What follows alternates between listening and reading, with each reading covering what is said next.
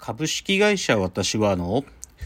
AI なんてクソくらい。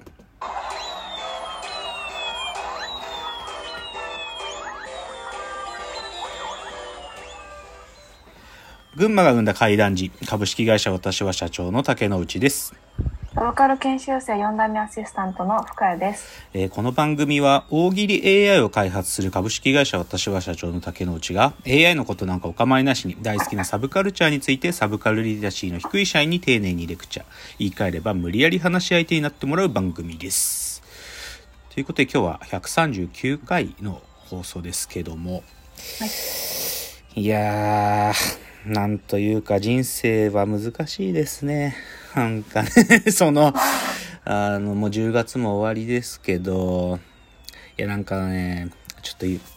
私このラジオトークでいつも知った風な口聞いてますけども、自分で自覚しながらね、知った風な口聞いてるけど、いやー、なんだか結局自分の人生もまだまだ、ま、ままならないなって感じがしますね、最近。なんか人の気持ちもね、まるで分かってない。もう本当に、の人を傷つけたりもしますし、仕事もね、頑張ってるようでね、な、なんか、もっと頑張んなきゃいけねえんだろうなとか思いますしね。なんかね、人生、まだまだだなっていうのをちょっとね、なんかひしひしと感じた一週間でしたね。なんかちょっと、そう、だから、ちょっとね、だから、今日の話も台本30分で作ってる時に、あ、はいまた知った風な口聞いちゃうんだろうなと思って、なんかそのね、ちょっとためらいながら台本書きましたね、なんかちょっへと。という、まあそういうことがありながらね、まあでもちょっと、いつも通り今週のラジオエンタメライフ、まあやろうかなと思うんですけど、あのね、これはね、なんていうのかな、一つ特徴なんですけど、まあ、韓国映画さ、まあ、韓国は今映画だけじゃなくて音楽とか芸能って意味ではもうすごいぼグローバル水準で人気なんですけど、でもね、韓国のね、一つの映画の特徴でね、これはなぜかわかんないけどね、犯罪ものというか、クライムサスペンスってやつですね。ど。なんか犯罪をまあ描くっていうのは一個ね大きいジャンルなんですよ韓国映画の中で。ででまあそのなんていうのかな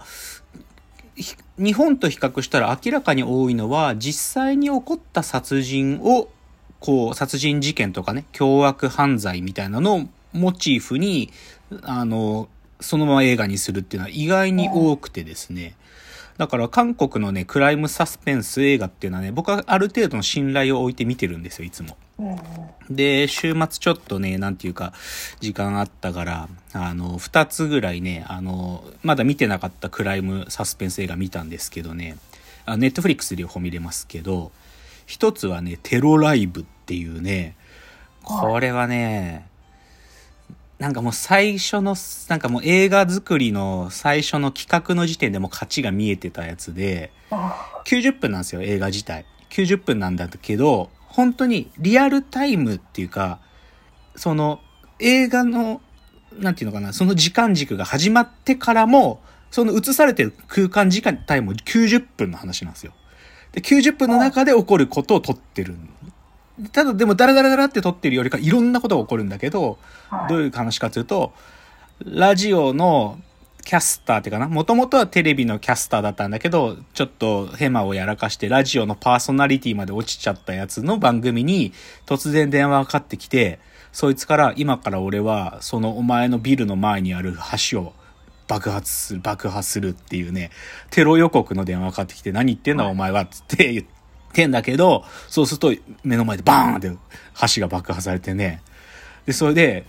で逆にそのキャスター、あの、パーソナリティのやつはチャンスだって思うんだよね。これは俺たちだけが独占で手に入れた情報だっつって、これを今から生中継するみたいな、だ自分がキャスター帰り咲きの、なんかね、チャンスだと思ってやるんだよね。だけど犯人にも翻弄されてくんだけど、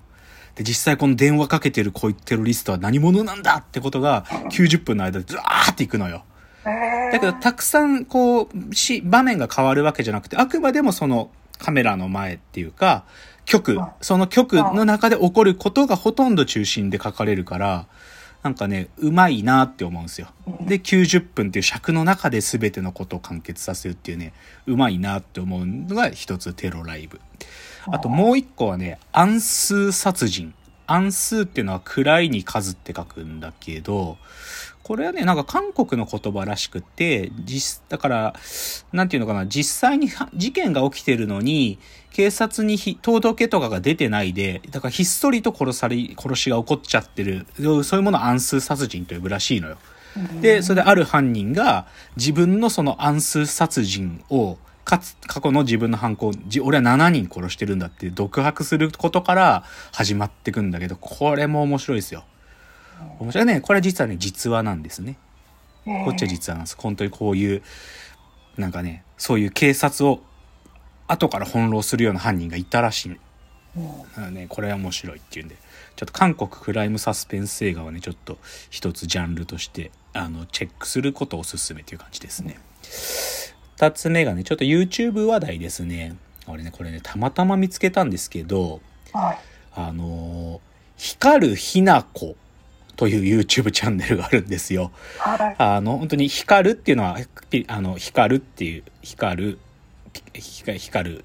消えるの光る。で、ひなこっていうのが、ひながカタカナ子で、こう、こうが子供の子なんですけどね。で、これ本当にたまたま見つけて、別にヒットチャンネルじゃないですよ。まだね、チャンネル登録者数、登録者数9000ぐらいですけど、あのね、この人ね、めちゃくちゃセンスいいと思います。ちょっとね、僕はショックを受けましたね。こんなにセンスがいいものが作れる人が、まだまだここまでの人がいるんだなってことに結構ショックを受けて、あの、基本ね、短い短尺の、いわゆる YouTube ショートってやつですね。最近はそれで作ってるんだけど、まあ中にはちょっと長めな動画もあるんだけど、でも、短尺の動画も長めの動画も圧倒的なセンスですよ。高円寺に、高円寺がおそらく好きな方で、高円寺でいろんなことやっててるのを、もうすごい独特な編集でね、やるんだけど、ちょっとね、見ていただくと驚きます。こんなセンスぶちかまされたら、ちょっと自分の才能も、なんか、自分の才能のなさを呪いますね。それくらいすごいと思いましたよ。で、まだ全然注目もまだされてるわけじゃないんで、ただ、見たらちょっと、なんか、それ、これ見て分かんない人はセンスないなって僕は思いますよ。それぐらいちょっとすごいと思いました、僕は。うん。っていうのが、光るひなこさんでしたね。あとはね、まあ少し、最近まあ、ちょっと久しぶりにヨーロッパ企画が、のコンテンツを見ようと思ってんで、ヨーロッパ企画ネタいくつか言うと、先週、あの、ヨーロッパ企画は京都の人たちなんで、あの、ずっとね、京都のテレビ局の一番組ずっとやってるんですよ。KBS 京、KBS っていう京都の放送局で、あの、ヨーロッパ企画の暗い旅って番組やってんだけど、それのね、11周年のイベントが先週オンラインイベントあったんだけどね、いや、なんか、ヨーロッパ企画最近ちょっと見てるから、もう一回見ようかなと思って見たけど、ちょっとわかんなかった、これ。なんかその番組ちゃんと見てないと、なんかもうイベントでやってることが楽しいことなんかそうじゃないことなんかちょっと判別できないくらい、ちょっとリテラシーがないまま見ちゃって、で、コメント欄見てると明らかに見てる方たちはもうずっと見てるファンの方たちやったから、ちょっとわかんなかったんだよね。ただ、それは分かんなかったんだけど、今度ヨーロッパ企画は、まあコロナがやっと落ち着いてから久しぶりの、あの、定期公演をやる。年、年末からやるのかな？あの、全国ツアーで、あの、90空論城っていうね、公演をやって、今これのチケットを僕は応募してます。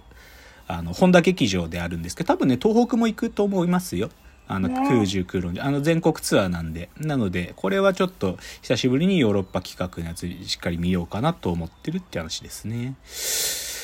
あとはね、まあ、ちょっとこれは来週、再来週、まあでも来週やろうかな。あの、電脳コイルというね、かつての伝説のアニメがありまして、知ってます？電脳コイル。あの教育、教育、教育テレビでやってた、子供向けでやってたアニメなんだけど、でも子供向けなのに、もう完璧な SF だったんですよ、これは。はい、あの、磯光監督っていうかな？あ、違う、ごめんごめん。磯光夫監督っていうのが正しい名前だったかな。で、その電脳コイルの方が15年ぶりにね、あの、年明け映画作ってるっていうんですよ。地球外少年少女っていう作品を今作ってるっつって、いや、これ楽しみ、僕。これね、2週間限定で劇場上映されるらしいんだけど、いやー、電脳コイル、ちょっとね、なんか、見返そう見返そうと散々思ってたけど、ちょっと見返す機会もなんか失い続けてたけど、ちょっとこの新作が作られるっつんで、ちょっと電脳コイルしっかり見て、あの、少し電脳コイルを含めたこの、まあ、このジャンルの話したいなと思います。こうね、メガネかけるんですよ。メガネかけると、ポ、まあ、それこそポケモン GO みたいに見えるんですよ。子供だけに見える、なんかこう、なんかね、こうあるんですよ。そういう設定で。だけどそのメガネのアイテムを変えるのは駄菓子屋さんみたいな、そういう面白い設定なアニメなんだけど、それはちょっとね、まあ、近くまたじゃあ話したいなと思います。じゃあ冒頭最後今日の格言言ってという感じで、えー今日の格言。半ズボンカルチャーを蘇らせるための協力者、求む。これちょっとね、これ僕ね、なんかじくじたる思いで、多分もう深谷さんは子供の時はさ、半ズボンなんてものなかったんじゃない？男の子が半ズボン履いてるなんてなかったでしょ？かかっこいい、もうハーフパンツみたいなさ、かっこいいでしょ？なんかさはいはい、昭和のさ、映像とかで見る、あのめちゃくちゃなんかもう短すぎだろっていう男の子のさ、どこで切ってんだよ、そのズボンっていう。あの半ズボンさ、もう履いてる子女いないいないじゃない？確かに。で、最近あれさ、蘇らせたいなと思って、で、あれ売ってるのかなと思ってネットで結構調べてたんよ うん。そしたらね、3、4年くらいまでは、そのね、紙飛行機医療っていう、本当に僕と同じマインドで、半ズボンカルチャーを蘇らせるためだけにオンライン販売してるっていう会社がね、この会社だけやってたのよ。うんけどね、これももうネットも閉鎖されてて、だからね、もう半ズボンカルチャーもう週終わりかけて、もう絶滅しかけてるんで、なんとか蘇らせたいっていうのが、ちょっと僕の個人的思いのお話でした。では次です。